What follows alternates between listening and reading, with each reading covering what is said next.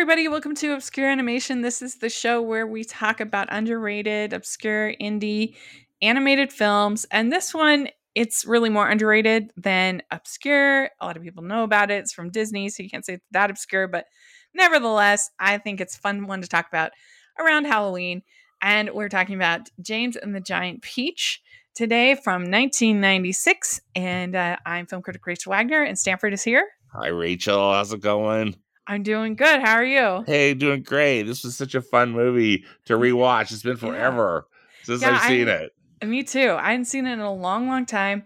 And, you know, it's really interesting because uh, I didn't know that going to Animation Is Film this last weekend, I didn't know that Laika was going to be a sponsor of the of the show of the festival and so they had like the puppets and other things and i and i know it's it's a different studio than james and the giant peach but it's a similar aesthetic. Uh, right and, and, and you know and and it's yeah the stop motion you know yeah. they've got the puppets right? These, yeah. yeah. So it was it was really neat to get to see the the puppets they had uh from all the you know the Laika movies. They had uh coraline was there uh the Boxtroll was there. They had um uh, they had the one of the whole ships from Kubo, which was super cool. Oh, that's and, cool. Yeah, it was interesting because like it didn't have a film there. yeah, but they did the intro to every single movie. So it's like I saw, I saw the intro to the, you know Hugh Jackman talking about how great Laika was. I think seven times. yeah. Oh, okay. So uh, excellent. Um, yeah. Like, but, um, now I've seen. I thought at the you know when I went to the Academy Museum last month. I saw the uh actually I think it was this month. No, it was last month. Uh-huh. it's a blur. but uh, anyway, it just you know just recently opened. But they had, uh, I believe, a, a Coraline puppet.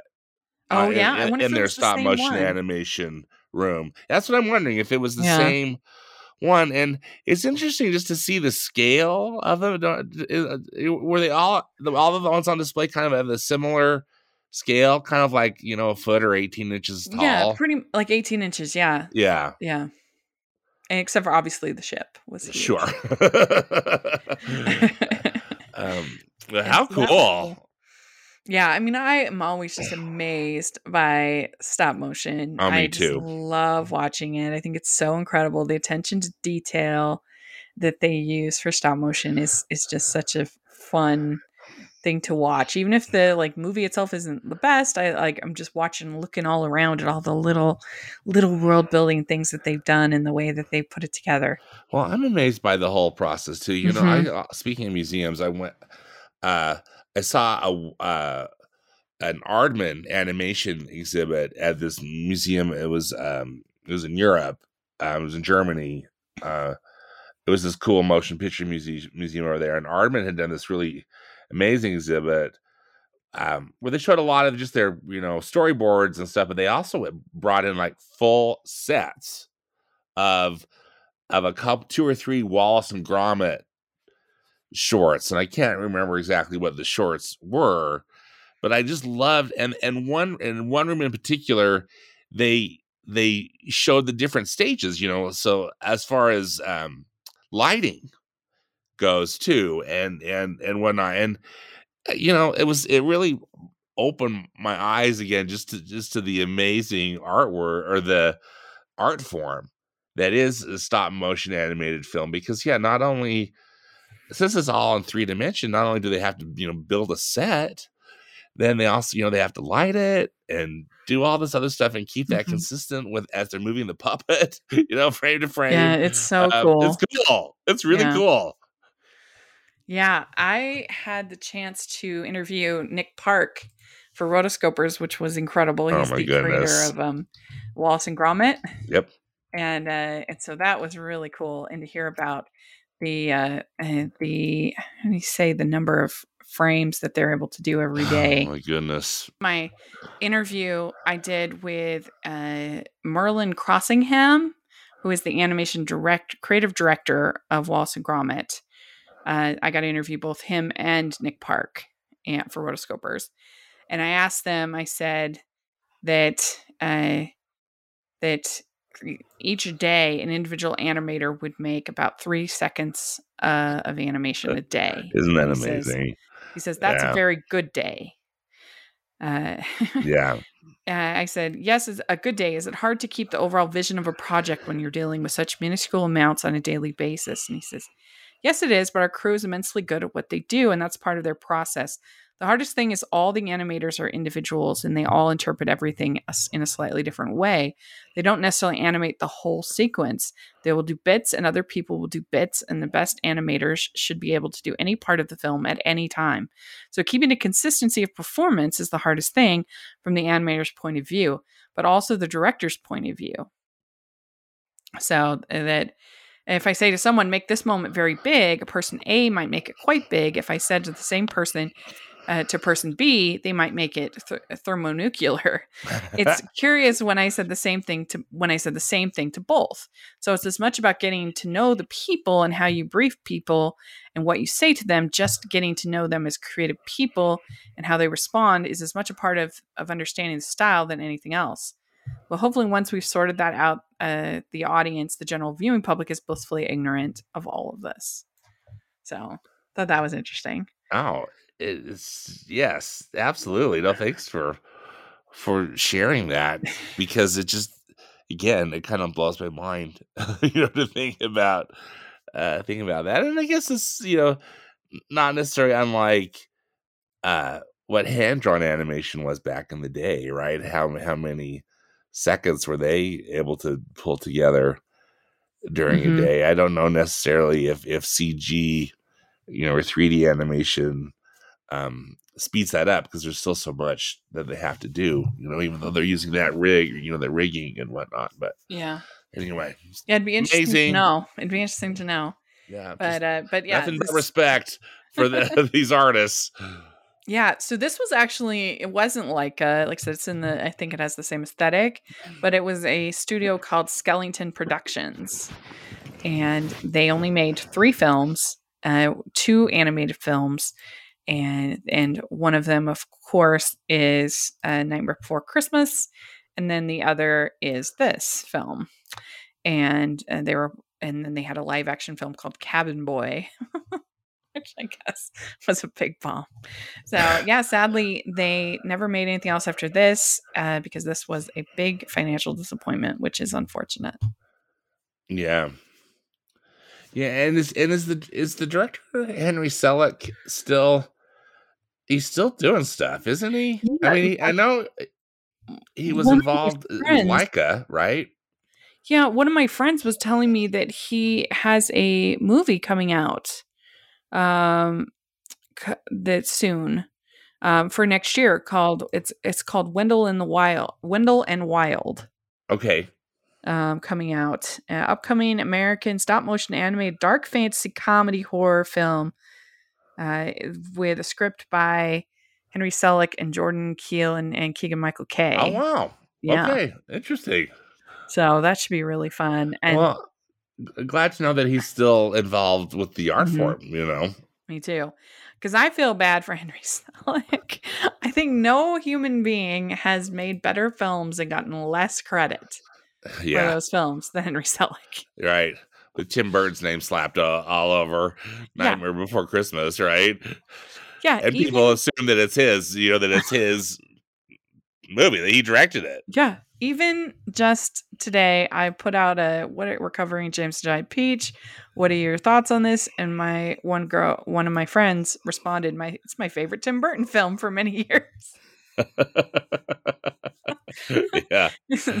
Yeah. Uh, yeah, and, I, and then she says, then Coraline came and, and took its spot, and I said, neither of those were directed Neither by of those Burton." for Tim Burton. Sorry. yeah. I mean, he's the producer on both, so uh, Sure. But still, it's just I I really do feel bad for the guy. I mean, he has made. I mean, is there a more iconic animated film than Nightmare Before Christmas? I mean, it is certainly. It's so popular and so yeah. Yeah, it would have to be if you're just talking about sheer influence and popularity Mm-hmm. and iconography and all of that. It would Yeah. Oh, have to be in your top tw- in the top twenty most influential animated absolutely. films ever. You know, and you know, as as we often talk about on our Talking Disney uh podcast, Mhm. but you can't go to a Disney park. I mean, every store is loaded with Nine Before Christmas Yeah, products it like year round. over. Yeah, yeah. It like takes over Hot mention- Topic, like the whole store. Right. Then, not to mention when you know they turn the haunted mansion Yeah. at Disneyland, Yeah. you know, from October to December, and with to, with that Nightmare Before Christmas overlay. And anyway, Yeah. yeah, it's just Yeah. it's just something. So it's uh, it's just kind. I, it must be. It's got to be frustrating. Yeah, To hope, have your he had a legacy. contract, Yeah. You know, good pro- good profit sharing. I mean, that. yeah. I mean, it would still like even if. Oh, yeah. Hopefully he was well compensated, but even still, it would just be so frustrating to have your work like not Yeah. recognized as your work. That would suck. Yeah, that would be bad. And people, yeah, everybody knows Tim Burton, and nobody really, I don't Yeah. think, yeah, just kind of your, yeah, they're like gonna it's know so him. Nightmare Before Christmas. Before Christmas, people always credit to Tim Burton, and yet he didn't. He didn't direct it. He didn't write it. He didn't like. Yeah, he- he, he- like did the sketches, right? Yeah. He kind of did the character design. Yeah, he has a story credit, but not a writing credit. credit. yeah, And he he says a producing credit, but he had his name Tim Burton's Nightmare Before Christmas because it was the same reason they did with um uh, Jordan Peele presents Candyman. You know, it was this the same idea that Mhm. even though he had little to do with it, yeah, it was just a marketing strategy to try to get people to because he was very popular at the time. And uh, and so then he made this. and He has this film uh, from. Uh, oh, sorry, I lost my place. Um, then he has this film from 1996, and I, I just I really enjoy it. I think it's maybe the best Roald Dahl adaptation outside of the original Charlie and the Chocolate Factory. Um, or I guess it's yeah, Willy Wonka and the, and the Willy Chocolate Factory. Wonka. Yeah, I yeah, w- I yeah. just- What's your? Well, go ahead. Sorry, no, I didn't No. interrupt. no, I I I think that Dahl is very difficult to adapt. What about you? I think it's he's a challenge to, to adapt to. It's been a long time since I've read this book, and I didn't reread it. You know, f- f- before I watched Mm-hmm. the film this round. Um, yeah, what's your experience with with the book, and Yeah. and how do you feel like the movie does you know does it? I mean, you you you were you're talking about that, you know, Yeah. just that that is you know good adaptation. Uh, Well, what made it I- so?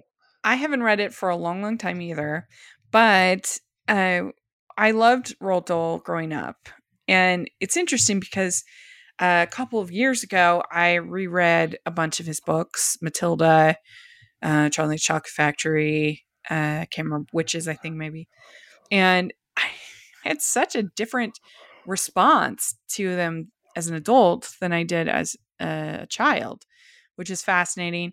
Uh they because I, I was pretty nervous i didn't really like things that were too scary or whatever but for some reason i really liked Roald Dahl. And and and as a, an adult reading them i was like wow these movies i mean these books are really dark like really dark like they're killing kids and they're uh you know they're beating there's a lot of abuse and i mean like Yeah, um, I, I one thing I realized reading, I was like, he obviously had some issues. I don't know if it was just like the nuns at his school or something, because almost all the female characters in his books are just beasts, terrible. Mhm, Few mhm. exceptions. There's Miss Honey. There's you know a few, uh, but oh my gosh, like the aunts and James and I Peach Oh, and the aunts are and, so the- and the- horrible. The, Trunchbull and the there's Yeah. so many the witches. There's all these terrible women. Interesting. Yeah. and uh in uh George's marvelous medicine uh his grandma is this beast of a woman and it's terrible and and I you know I was thinking to myself why did I like these so much and I don't it's not that I thought they were bad I was just I just remember thinking they were so funny and so creative and particularly his he has a little uh like biography kind of book called Boy and I'm, at the time I thought it was so funny I thought it was hilarious And and then as an adult reading it, I'm like, it is just a bunch of lashings. It's just him getting caned all the time. this, is so, this is so traumatic. yeah. But you I remember laughing a lot as you know as a kid. So it's just it's an interesting thing. I I think maybe the reason why that kids like these books so much and they appeal despite all the abuse and the trauma. Yeah is because the children are always the smartest people in the room. Yes, that's what I was thinking too. That it just seems like that's got to be why I liked some of those books as a kid too. Because you know, as you know, I don't like really scary stuff either. But I'm with you. I just, I just, eh, I don't. There wasn't one that I didn't enjoy. I didn't yeah. read all of them, but I read many, and I, I just, uh, and that's yeah maybe there was just something empowering about it as a child mm-hmm. to read that you just you know that yeah maybe some of these adults are kind of dumb and and uh you know we can figure this out you know yeah or, or, yeah and i think that's why they are hard to translate to the big screen because there there is meanness to them but because it's all through the eyes of a child and the children are reading them you know it it works and uh, but I think when it's you actually see those images and see the children getting, you know, forced to eat the cake or you know within Matilda or you know whatever yes. the images, you see these traumatic images. It's harder, I think, to deal with. And so it's tr- tricky. I think the probably the best adaptations. Again, you have Willy Wonka and the Chocolate Factory. You have the original Witches, and you have this. I think are the three best Roald Dahl adaptations. Uh, I don't know. Can you think of any other? I mean, Matilda is is good, but boy, it is it is it is a they are just so terrible to.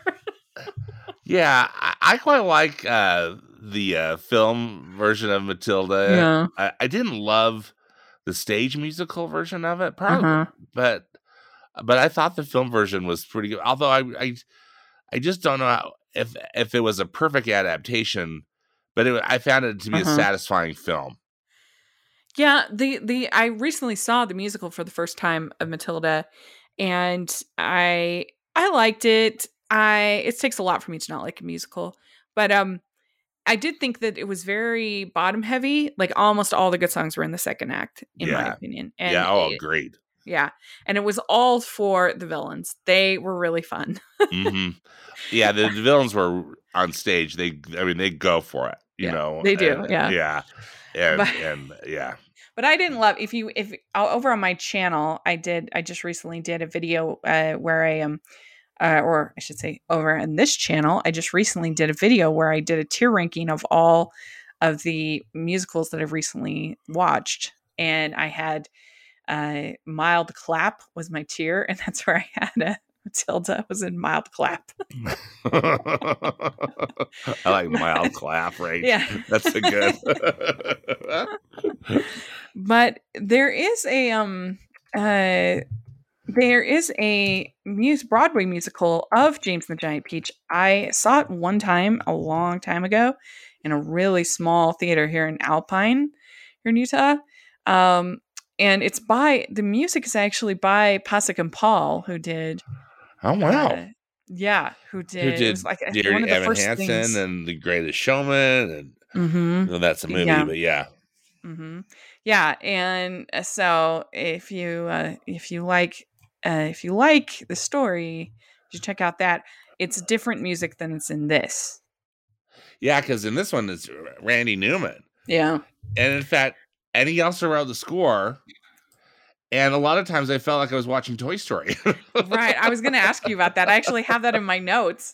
I, yeah. I said uh, that uh, all tracks written by Randy Newman, and I think that's why it has a Toy Story feel. It has a totally Toy Story feel, mm-hmm. which I don't criticize at all. I mean, it only yeah. came out the year before, you know, in '95. Right. But uh, uh, but still that was yeah kind of kind of fun and you know i thought randy newman actually was an was an interesting choice for writing the songs because it's this is so um heavily british yeah that's and, a good point. and and not that it necessarily fell out of place but i almost wondered if if they had you know worked with some kind of a with a British composer, just because just because everything you know all the actors as well as the initial setting you know uh yeah it it does feel like to me that today they you would go with um with uh um Desplat Alexander Desplat.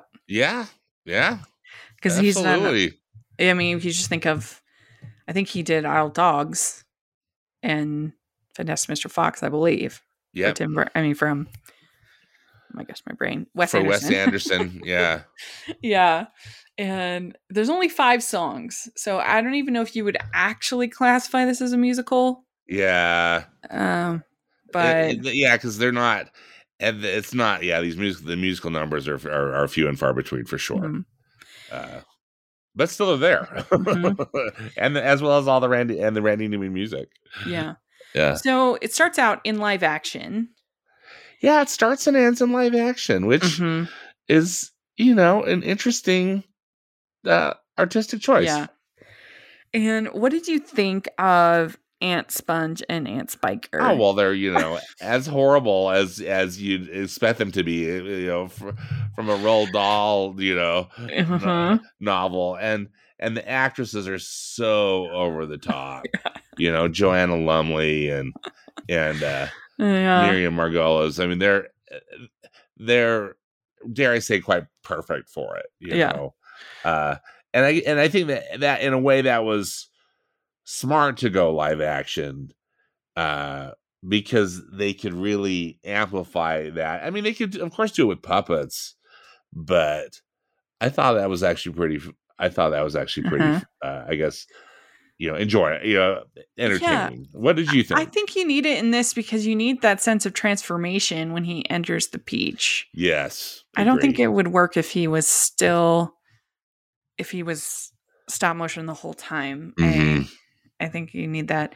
And uh, and so he ends up getting the uh, uh, the crocodile tongues from the um from the man, uh, the magic man, and uh, they get lost. And uh, well, his is also his parents were gobbled up his by a parents rhino. Are gobbled up by this r- rhino that comes racing out out of the clouds and talk uh, about uh-huh. disturbing. Yeah, and Sponge and Spiker, he, you'll never they never saw that rhino coming and the beast will get you too. This is pretty scary stuff. Yeah, I think I think little kids might it might just be a little too mm-hmm. overwhelming for them. Yeah. At least you know the kind of the the the bookends of this with with because the aunts are so horrible. I guess it feels a little more comedic in the third act, you know, uh, when the aunts show up again. But uh, yeah, they're hor- they're horrible. They're horrible. They are really bad. I mean, they might be. I mean, it's hard to say what's worse because the witches want to actually like literally kill yeah. children, right? but most of that you don't actually see, like them killing children, uh, in the in the book or in the story. You just hear the, the tales of uh, the, them killing children. Uh, but it's just pretty. They're pretty bad. You wouldn't put it past the aunts to kill. You know, to kill. Yeah, them. I mean, they get they the only reason so they don't is because they have a material advantage to not mm-hmm. kill them. Mm-hmm. And so that's just yeah, they are really really ghastly. I loved the the uh, set or the sets mm-hmm. that were created for these for the, particularly this you know in the first act. This, yeah, so, uh, in that that very stylized hill where the house where the house is, and and where they discovered the you know the tree the, the, where they discovered the peach. Um, it, it works because it feels it's they didn't go too realistic you know it feels like you're you're reading a picture book and i think mm-hmm. in a lot mm-hmm. of ways or looking at a picture book which i i compliment the art you know the production designer and art director for. I thought that that was I, I like that. What did you think about about? Oh, uh, I agree. I would love to to have been able to have gotten an art book mm-hmm. of James and Giant Peach. Uh, sadly, yeah. that is not available. But uh, I would have loved to have gotten it because I would love to know kind of how they created the whole world that they did. I think it's really, really amazing. Yeah, agreed. Mhm.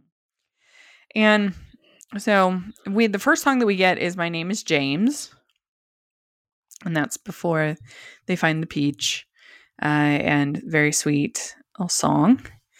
And uh, then he, that's when he's given the crocodile tongues, and uh, they get spilled, and then you think, oh, they're wasted. But then they find the peach, and the peach keeps growing and growing and growing and uh, they want to use it as an attraction. And they're just, again, they're just so mean. They're He, horrible. he gets dressed up because he wants to play with the kids, and they're like, they wouldn't want to play with you. no, like, oh, it's so mean. they're so horrible to this cute little boy. You know. Uh, uh, and so he decides to climb into the peach. And that's when he meets inside the peach. There's Mr. Grasshopper, uh, there's Centipede, uh, Ladybug, uh, Spider, Earthworm, and Glowworm.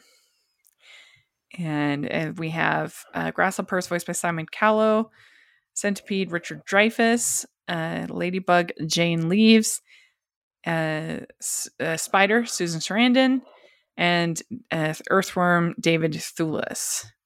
So, would you say is the uh, and Miriam Margolyes also voices the glowworm?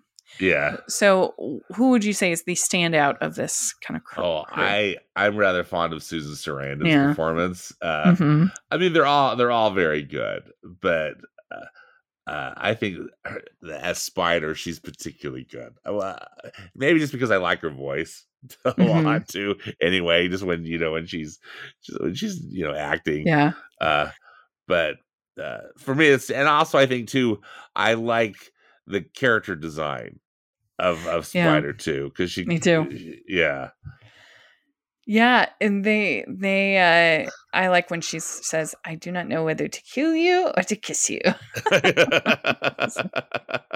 yeah It's a good one. exactly Uh, and so they the first song is "That's the Life for Me" in the uh, Peach, and uh, then that's when they get the seagulls to protect them against the the sharks. yeah those Yeah. mechanical sharks Mhm. Are mean Yeah, so speaking of and uh um but again a very very cool design and i think a very effective use is the stop motion animation. I guess just as when i said the thing rachel i really like how you know so the live action actor who who who also is the voice of james you know he's climbing into the peach and all you see is is his silhouette and and they transform it into what his you know puppet looks like Yeah. for the for the stop motion and it's an effective way to show oh we're transitioning into something different now I agree. Yeah, it looks really cool. yeah very really really nicely done hmm And then you have the uh, the they get the seagulls, and then you have them getting very hungry. Uh, and I like it when Centipede is dreaming of a of a turkey, flying the roasted turkey, flying the yeah and I'm like, who knew centipedes eat? yeah exactly Uh, and uh, that's when James says, "Well, we we're we have a peach we can eat right now. This- we're we're flying in something we can eat." So we get that's when we get the um, eating the peach. And I have to say, I did feel like going getting a peach. i know It looks so good. it looks it make it look so good yeah, Yeah. i agree I love a good that. I think that that stone fruit in general, nectarines, peaches, plums, Oh, apricots. delicious You just you have to get them from a store though. I mean, from the farm, from the not from the store, farm yeah because they're just terrible from the store. And so, but wow you go to a farmer's market or you know Yeah. some kind of farm stand fruit stand they taste the just wow bland, it's like you want to spit it out. they're amazing from the from Other- the store. yeah Yeah, they're they're great from the farm, um, and there's just no I don't know, there's no comparison. Like I feel like some fruit you can get pretty good from the store, like um, apples, oranges, Sure. bananas, things like that. Uh, but for some reason, Just these any of those fruits, fruits. Yeah. and and they you know how however they created like henry selick and his team created that peach that they're eating Yeah. i mean they make it look like like the best peach you've ever had you know yeah, it just mm, you want to like bite into it. It looks yeah so good. it's one it's just it's wonderful however they whatever they made that out of Yeah, they they delivered yeah. And then he has a dream sequence, and this is very interesting. It kind of reminded me of something you would see on Nickelodeon or see on MTV, kind of in that era. Like it Ah. had, it was made out of it was paper animation, and it looked it looked kind of like a music video to me. yes Yeah, that's a good i think that's a good analogy it's and it almost was kind of even Monty Python-esque, you Yeah, know, uh, yeah, you know, uh, uh, and again, an interesting choice, and I thought an interesting medium to use for this particular sequence. And so then we have uh, they are they're they're getting really upset with the centipede. They're going to go after him, and then James says, "Don't go after him because he's my friend." So that was really sweet. And the the just the friendship of the characters is really Yeah, it's you know, it's fun that these yeah the, the characters start to have some bonding. Mhm. yeah. And that's when we get the uh We're Family song. And uh and then uh James uh he confronts the rhino. And again, they're talking about how like the the child is always the strongest person in the room. And in this scene where he stands up to the rhino, I think that is where you really get kids on your side you know Mhm. that uh, this is a character I can relate to, and he's strong and and uh, stronger than all these terrible adults. right, and uh, and I've wondered if I mean if that. And again, so sorry that it's just been so long since I've read the book, but I wonder if that's one of the themes that just really resonated with me too as a reader. You know, is like the overcoming. You just realizing that you know you can overcome this. You can overcome your fear. yeah, yeah, Uh, and I think that's such, such an important thing to learn. Mhm. And and and this is a, this is such a I think a, such a poignant way of doing it. yeah. And then you have him climbing out of the peach, and then he's back in live action, but he's on top of the Empire State Building, and he asks, you know, where. Uh, where am I? Where, where's the Empire State? You're on it, kid. Uh, you to yeah, and have a crane that pulls it down, pulls the Yeah. peach down. I mean, I love that. You know, Yeah. it's just, uh, it's also stylized and just you Mhm. know completely unrealistic and just so fun. You know, just Yeah. just yeah, just really whimsical. I I, I like that a lot. hmm Me too. And then the aunts show up. They have somehow ri- driven their car They've driven like they've driven the car through the, like the bottom of the ocean. they do they do the transatlantic crossing, yeah, in their horrible car. yeah, that is really funny. And they claim that uh, James has a chronic tr- chronic condition that he's a chronic liar. And uh, and they want their peach back. Yes, they want their peach back. And that's pretty much the only reason they're there. Yeah. they want it back so they can make money. Is their moneymaker. hmm Yeah.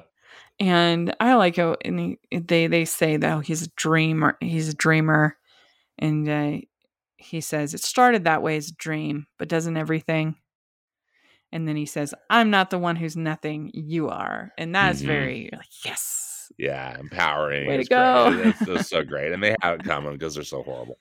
yeah, agreed. yeah, there's no question. um, and yeah, I think that I wrote down that that moment of "I'm not the one who's nothing, you are" is the real appeal of Roald Dahl in all of his books. There's always that moment of victory Yeah. and uh, where the kid uh, is independent and strong, and I think that's what they what kids like about it so much. yeah. Hmm Absolutely. That's what I remember. You Mhm. know, Yeah. I, don't, I don't remember the specifics, but I just, you know, just the general, yeah, Yeah. general feeling about that. And uh, then we have the there's all these headlines I thought were fun. Um, oh, that was a fun yeah. way to do it. yeah, the all half the pint hero and yeah. his peach pit pals. and what's fun I think about yeah is that that that that even though it's in live action, the the characters the the you know that we've met the this the this the bugs that were in the peach they they continue to exist. You know, I, I love that. yeah, yeah. When I liked that they were still large as well. Yeah, and I was gonna say they still were at scale. Mhm. Yeah, that was fun. and even though yeah, James is back to live action, I, I thought that was great too. hmm And and then we get good news from Randy Newman. And uh, to close off with him, we find out that James lives in the pit of the peach in a house uh, his whole life in Central Park, telling his stories, and that uh, he wanted to share his stories with everybody. And this is what you have just seen, which is very sweet. Yeah, I love that too. Mhm. I love that Peach Pit house. Yeah, It's this is just the coolest good. looking thing. Yeah. Yeah.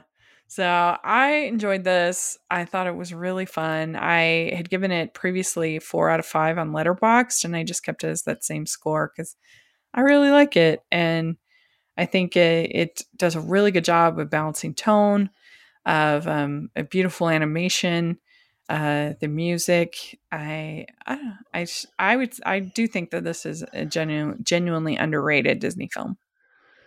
It was a fun rewatch for me too. Mhm, I yeah. I enjoyed it and and uh was was glad to be you know reminded of it Yeah. too, you know. Well, let us know if you're listening what you think of James and the Giant Peach. I had put it on Twitter and only got a couple responses. A lot of people not so high on it, so that was interesting. Uh, but uh, but I I enjoy it, so I'd be curious to know everybody's thoughts listening, what you think. Put in the comment section or on Twitter. And uh, we uh, we have some fun stuff coming up. We're going to be doing our review of Peter Pan uh, uh, next month, and then we have Encanto. Uh, and if you have any suggestions for what we do for obscure animation coming going forward, just let us know. And Stanford, where can people find you? On Twitter, I'm at Stanford Clark. I have a movie podcast and blog, which is at moviespastandpresent.com. And I hope you'll follow me also on Instagram. My handle is at movies PAP, as in past and present. Great. And you can find me at Rachel's Reviews, all of our social media, iTunes, YouTube, and on Rotten Tomatoes. So please take a look at that. And also make sure you follow the Hallmarkies podcast. Lots of fun stuff going on over there. And uh, please like this video. Please subscribe to the channel. Please, if you're listening on iTunes, leave your ratings and reviews. Really appreciate that. And uh, and check out the Patreon group and merch store. We have hashtag animation junkie shirts at the merch store. Uh, and uh, we would really appreciate you taking a look over there. So thanks so much, and uh, we'll talk next month. Bye, everyone. Hey, thanks. Bye.